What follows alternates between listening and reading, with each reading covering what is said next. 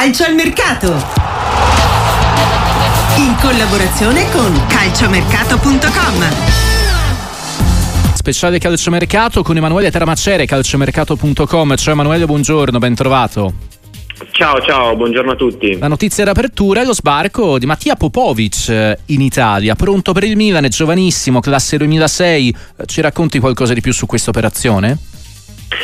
Allora, innanzitutto è un giocatore che è sbarcato adesso in Italia e nel pomeriggio incontrerà il Milan per mettere nero su bianco tutti gli ultimi dettagli. Eh, non è ancora fatta del tutto, c'è ancora proprio da firmare sostanzialmente eh, gli accordi, lui arriva a parametro zero perché si è svincolato eh, in, in patria e arriva appunto eh, occupando il se, se, andrà tutto per il meglio si metteranno le firme ma il fatto che sia sbarcato a Milano un po' ci fa pensare che andrà tutto per il meglio eh, occuperà il secondo slot extracomunitario che il Milan aveva libero in questa doppia sessione di mercato fra la scorsa estate e eh, quella appunto di, di, gennaio è un centrocampista offensivo eh, che all'occorrenza può giocare anche da seconda punta molto duttile molto bravo a giocare soprattutto in verticale verticale. C'è stata una partita giocata dalla, dai nostri giovani dell'Italia, Under 17, contro la Serbia in cui lui ci ha fatto molto molto male.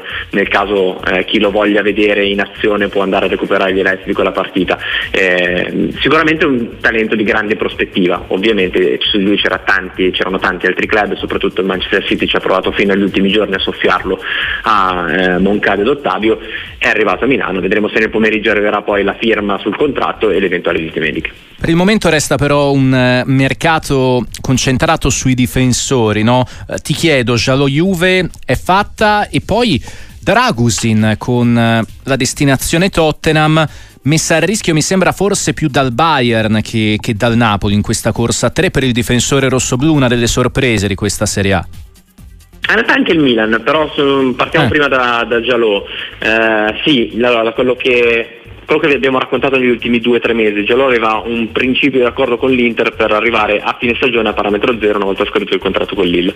La Juventus in questa sessione di mercato ha diciamo raccimolato anche dalla cessione di Dragosin incasserà eh, un mini budget che gli ha permesso di superare l'Inter che non ha la possibilità in questo momento di eh, andare a presentare un'offerta concreta all'Ill la Juventus invece ha fatto questa offerta da 3, 3,5 milioni di euro subito bonus più o meno pari quindi un'operazione complessiva se tutti i bonus andranno in porto da 6 milioni di euro e lascerà anche una percentuale sulla futura rivendita intorno al 10% eh, al club francese il giocatore voleva tornare in Italia dopo l'esperienza nella primavera del, del Milan, eh, per lui è pronto un contratto fino al 30 giugno 2028 e soprattutto lui aveva voglia di giocare subito, se fosse rimasto a Lille sarebbe rimasto in panchina a fine fine anno proprio perché aveva già deciso di andarsene via. Ed è questo il, eh, il, fattore che la Juventus ha sfruttato per superare l'Inter, dovrebbe essere tutto fatto anche in questo caso, aspettiamo che possa eh, arrivare anche in questo caso lui in, uh, in Italia per fare le visite mediche e, e firmare eh, il contratto con la Juventus. Per quello che riguarda Dragosin, nella mattinata di oggi c'è stato il sorpasso, l'ennesimo di una telenovela che stiamo portando avanti di giorno giorno in giorno su Radu Dragosin che sicuramente è il giocatore più corteggiato di questa sessione di, di mercato.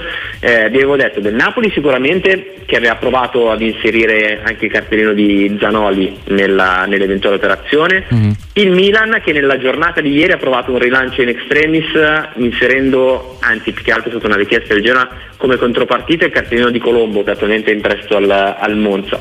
Però il, l'altro club che ha fatto più sul serio perché ha prospettato al Genoa un incasso più alto rispetto a Milan e Napoli eh, era proprio il Bayern Monaco. Il problema di fondo è che il Bayern Monaco l'offerta concreta e ufficiale al Genoa non l'aveva mai presentata. Uh-huh. era solo un, un'idea mentre il Tottenham questa mattina l'offerta ufficiale l'ha fatta 25 più 5 di bonus e anche la contropartita tecnica che potrebbe essere quella di eh, Jed Spence terzino destro quindi non difensore centrale sì. il Genoa stava cercando nel ruolo perché appunto Zanoli era eh, in, quel ruolo terzino destro e di fatto si andrebbe a, con, a con, incastrare tutto facendo poi eh, virare il Genoa su altri difensori proprio avanti Prima di salutarti, Emanuele Tramacere, eh, ti chiedo anche della connessione Napoli-Fiorentina per Antonin Barak, calciatore il cieco ex Verona che in viola in questa stagione sta trovando poco spazio.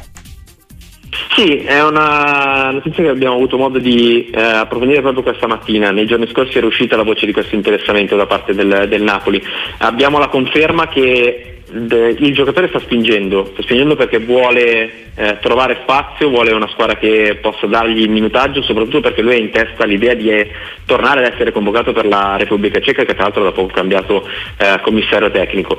E quindi vuole una squadra che gli dia modo di almeno avere la possibilità di giocarsi il posto in una posizione del campo che lui ritiene più adatta rispetto a quella che Italiano non gli sta dando alla Fiorentina perché lui non si sente un trequartista, si sente una mezzala italiano in quel ruolo da trequartista a Bonaventura che è esploso di nuovo in questa stagione quindi si sente chiuso, sta spingendo per l'addio le parti hanno già trattato, stanno continuando a trattare eh, sono entrambi d'accordo sul prestito la Fiorentina vorrebbe un obbligo di riscatto, il Napoli sta spingendo per un eh, prestito con diritto di riscatto. Su questo si sta eh, si sta continuando a discutere, uh-huh. ovviamente senza l'obbligo la Fiorentina in questo momento non vorrebbe lasciarlo partire, soprattutto verso il Napoli che comunque è una diretta concorrente per un posto Champions, a meno che non ci sia l'obbligo, quindi vedremo se poi si svilupperanno nel corso del, del calciomercato anche altre piste alternative, però la volontà di Baracca è chiara, vuole lasciare la Fiorentina per giocare. Grazie da Emanuele Taramacere, calciomercato.com, buon lavoro. Anche a voi, buon proseguimento, ciao a tutti.